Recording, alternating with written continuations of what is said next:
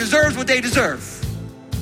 Person deserves to be impeached, or this person deserves to be fired, and this person deserves never to act in a movie again, or this or that, for all these very real reasons. But guess what? Justice is not the only attribute of God. And oftentimes we live in a world that says, I want justice for my enemies, but I want mercy for me. In today's message, Pastor Daniel will be talking about the difference between justice and mercy, why it's important to know the distinction. You live in a world that values people getting what they deserve, even without knowing all the facts. However, you also live with the knowledge of your merciful Heavenly Father. His desire is for you to practice the same mercy you receive from Him, a mercy you don't deserve. Now, here's Pastor Daniel in Matthew chapter 5 and Galatians chapter 5 as he begins his message, The Beauty of Kindness.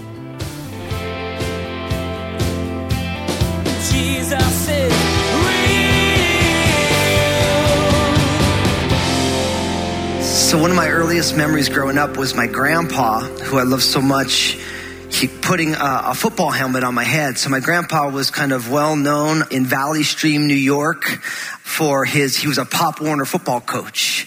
They called him Cappy because you know when your name is Capadona, you got a couple syllables there. You always shorten it. You know, so they call you know Coach Cappy was was pretty well known. He also owned a sweet shop in town. So you'd go to the game and then everyone go get egg creams. Anybody know what an egg cream is? Yeah, like three of you. Praise God. you know, it's like an Italian soda almost. And so I, you know, growing up, you know, always wanted to be a football player, but unfortunately long before I realized that my mom was never going to let me play football. I was already like, you know, really into football a lot, like really wanted to play. My mom was always very uh, nervous about. It's amazing now with all the stuff that comes out about uh, concussions and all, and brain trauma from playing football. My mom was just never going to let me play football. So deep inside, I was like, kind of like, I was dying because I only wanted to play football. So my parents would let me play soccer and then basketball right? Now, what's funny is, is that in soccer, of course, when they asked me what position I wanted to play, I said I want to be a defender. Because I figure I can kind of play football back there. You know what I mean? Like the guy comes in, you know, I was really good at slide tackling people and being, not with my own devices, mischievous. But basketball was another story because obviously if you've ever played basketball, you're actually really not allowed to touch anybody. And so I remember when I first started playing basketball, my dad got roped into coaching because nobody wanted to coach. And I remember they first put me in the game and I fouled out in about two minutes. And I'll never forget, my dad said to me, he's like, you know, so Daniel, you're really not allowed to tackle them in basketball. I said, well, they got the ball. I mean, what else are you're supposed to do with it? He's like, I don't know, but you're not supposed to tackle them. And so, so I developed a little bit of a reputation in basketball for being bad and overly aggressive. And so, needless to say, you know, I didn't really have a great basketball career, really. You know, I was the guy that when the game was getting out of hand, they'd throw me in and I'd foul the star five times in 30 seconds and then I'd sit down again. That was my job. Now, fast forward, I mean, it's amazing how this all works though, because obviously now I'm a dad. And so, so funny. So Obadiah is playing basketball, you know, and, and he's got his little school team and they're going for it. And so what I noticed about Obadiah is that Obadiah is much more like my wife than he is me. So in some ways, it's like Obadiah is such a kind-hearted person that the guy, other guy would have the ball and he'd give him room. So, you know, and so I'll never forget it. After one of the games, I said, Obadiah, I got an idea. And he's like, what? I'm like, if you fell out of the game, I'll take you out for dinner. And he's like, wait, dad, what? I'm like, yeah, I mean, if you fell out of the game, I'll take you out for dinner. He's like, but dad, won't I hurt somebody? I'm like, well, I don't mean clothesline the guys, you know, like, but just like, you know, if you're in the middle of the game, you, you know, you're going to be grabbing the ball and you're going to be trying to block it, you know, and like sometimes you got to push a guy a little bit, you know? And so I'm just confessing, you just pray for my kids, you know what I mean? Like, but the reason I bring that up is because you, you got to think that from, in most situations, someone fouling out of the game is a bad thing. But you notice I'm wanting to reward that. Right? I'm wanting to bring blessings because of that. Now, I know that might sound really strange, and I know you're all thinking that I'm unfit to be a parent, and you're probably right, you know. But we're going to see something today that is so important. You have to remember that the way God works and the way God thinks and the way God rewards doesn't go along the lines of the ways that we think He ought to. Like there are things that God will bring blessings out of that we never would. And it's such an important reminder. I'm not equating my attempt to get my son to be aggressive playing basketball to the works of God. Does that make sense? So I'm not trying to make a moral equivalence there. But what I am wanting to press on is that we live in a culture that values things that God doesn't value. And we live in a culture that wants to embody a way of treating other people in a way that is different than the way God would.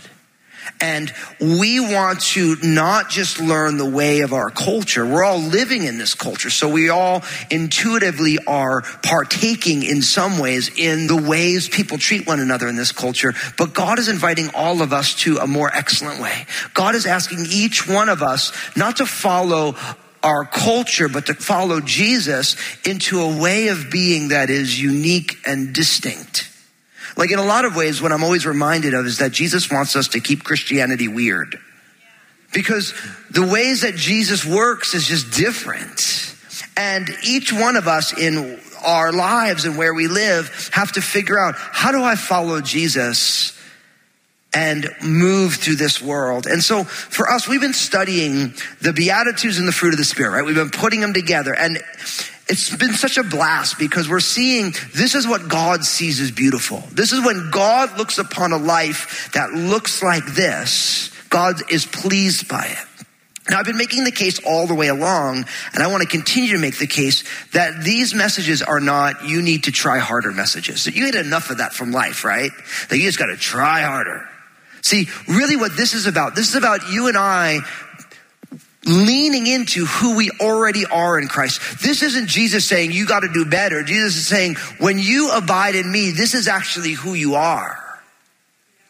So it's about us unlearning a way of living that is well worn and really living into what it means to live as part of God's beautiful kingdom. And that's what's happening in all of our lives every single day. I mean, you look at the last week of your life, there's all these things that when you look back on it, if you're self reflective at all, if you ponder your way through the world, there's all sorts of things that you see when you look back. You're like, yeah, that's not really who I think I really am. I mean, I've acted that way, but that's not my best self, my truest self. That's not me without all the layers of stuff that's been kind of heaped on my shoulders by socialization and situations and parents and all this stuff.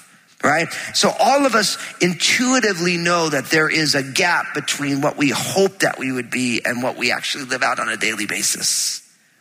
And Jesus is inviting us once again to say, when I'm in you, Jesus, when I am robed in your righteousness, your finished work, when I am filled with your spirit, this is who I actually am. And we're seeking to uncover that beautiful life, that beautiful faith. So to see today's beatitude being linked to the fruit of the spirit, we're going to be looking at Matthew chapter 5 verse 7 and Galatians 5 22. I know all of you are memorizing these together, but for today, Matthew 5 7 says, Blessed are the merciful, for they shall obtain mercy. And then the fruit of the Spirit, the corresponding one, is what? Is kindness. So we're all going to say this together. It's one of the ways that we're learning how to memorize this. So let's all repeat these together. Blessed are the merciful, for they shall obtain mercy and the fruit of the Spirit is kindness. Now, as we look at the Beatitude first, I can say this in the most simplest way. Lord, have mercy. Listen, mercy is very much a biblical concept. Mercy is all about not only forgiveness for the guilty, but also compassion for those who are needy and suffering. See, mercy in its essence is one of the characteristics of God. Now, when you think about what mercy is, the easiest way to understand mercy is in the midst of justice and grace. You put justice, mercy, and grace together. Now, I always explain this the same way. So if you've been around Crossroads for a while, you've heard me say this a number of times, but I can't think of a better way to explain it, right? Justice, mercy, and grace, they go together. Justice is getting what you deserve. Mercy is not getting what you deserve. And then grace is getting what you don't deserve. You see how that's a nice, it all fits together nice. So justice is getting what you deserve. Mercy is not getting what you deserve. And then grace is getting what you don't deserve. Now, to give you an example of my son playing basketball and falling out of the gate, tying it all in like a good preacher should, right? So here's how it works. Justice is when you foul out of the game, you get removed from the game and you definitely don't get treated to dinner, right? Because when you foul out of the game, you're bad. So justice would say you get removed from the game and no treats for you, right? Mercy is you foul out, you get removed from the game and dad takes you to dinner, right? You're not getting what you deserve, right? It's like, and grace is you foul the game, dad takes you for dinner and he gives you a trust fund right? That's how it works. And so really what's beautiful is God is just. God gives what we deserve. But the good news of Jesus Christ is that God gave the punishment that we deserve, not to us, but to Jesus. Jesus was willing to take God's just punishment for my mistakes and your mistakes on himself. But God is still just. It's part of his perfections. But God is also merciful.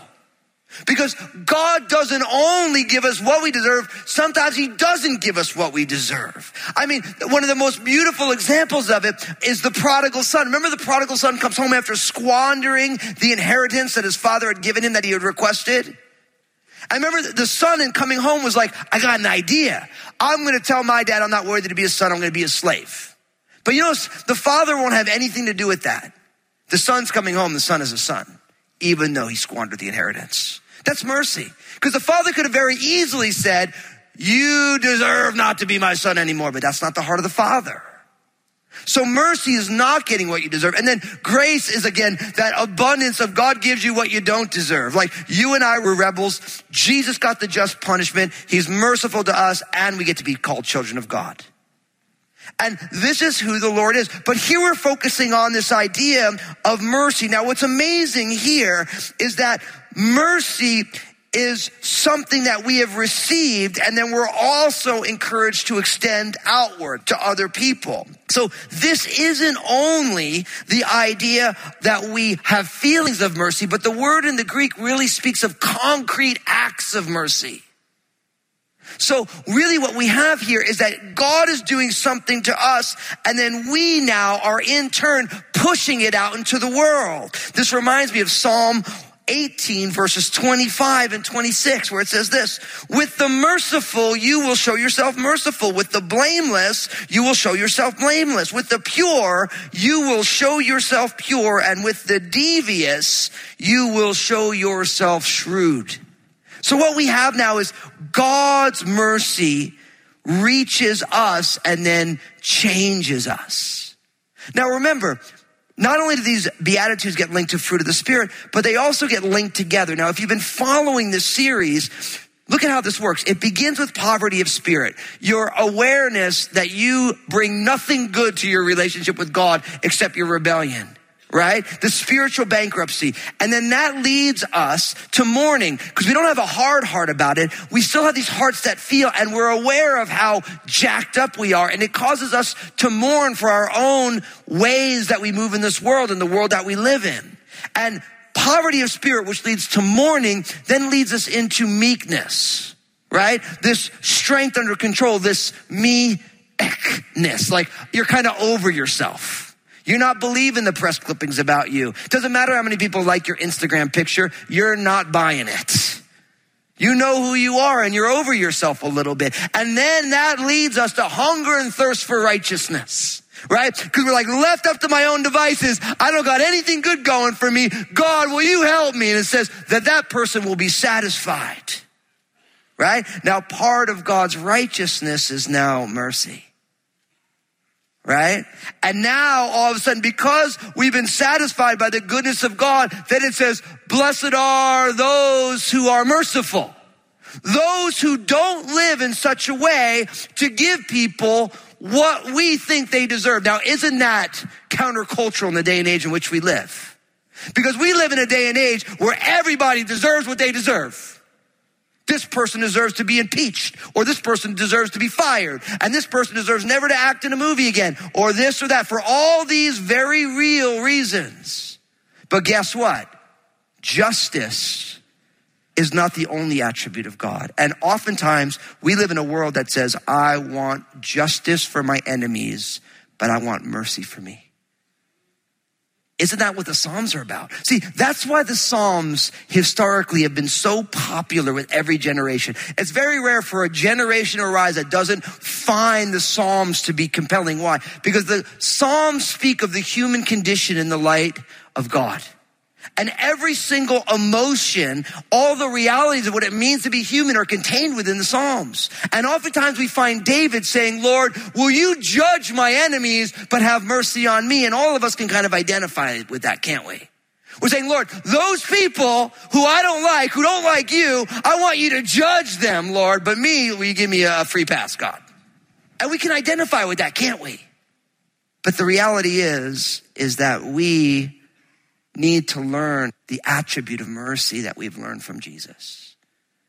I mean, do you really want justice for everybody else and only mercy for you? You know why that's a problem? Of course, if you've read the book of Proverbs, it says that uneven scales are an abomination to God.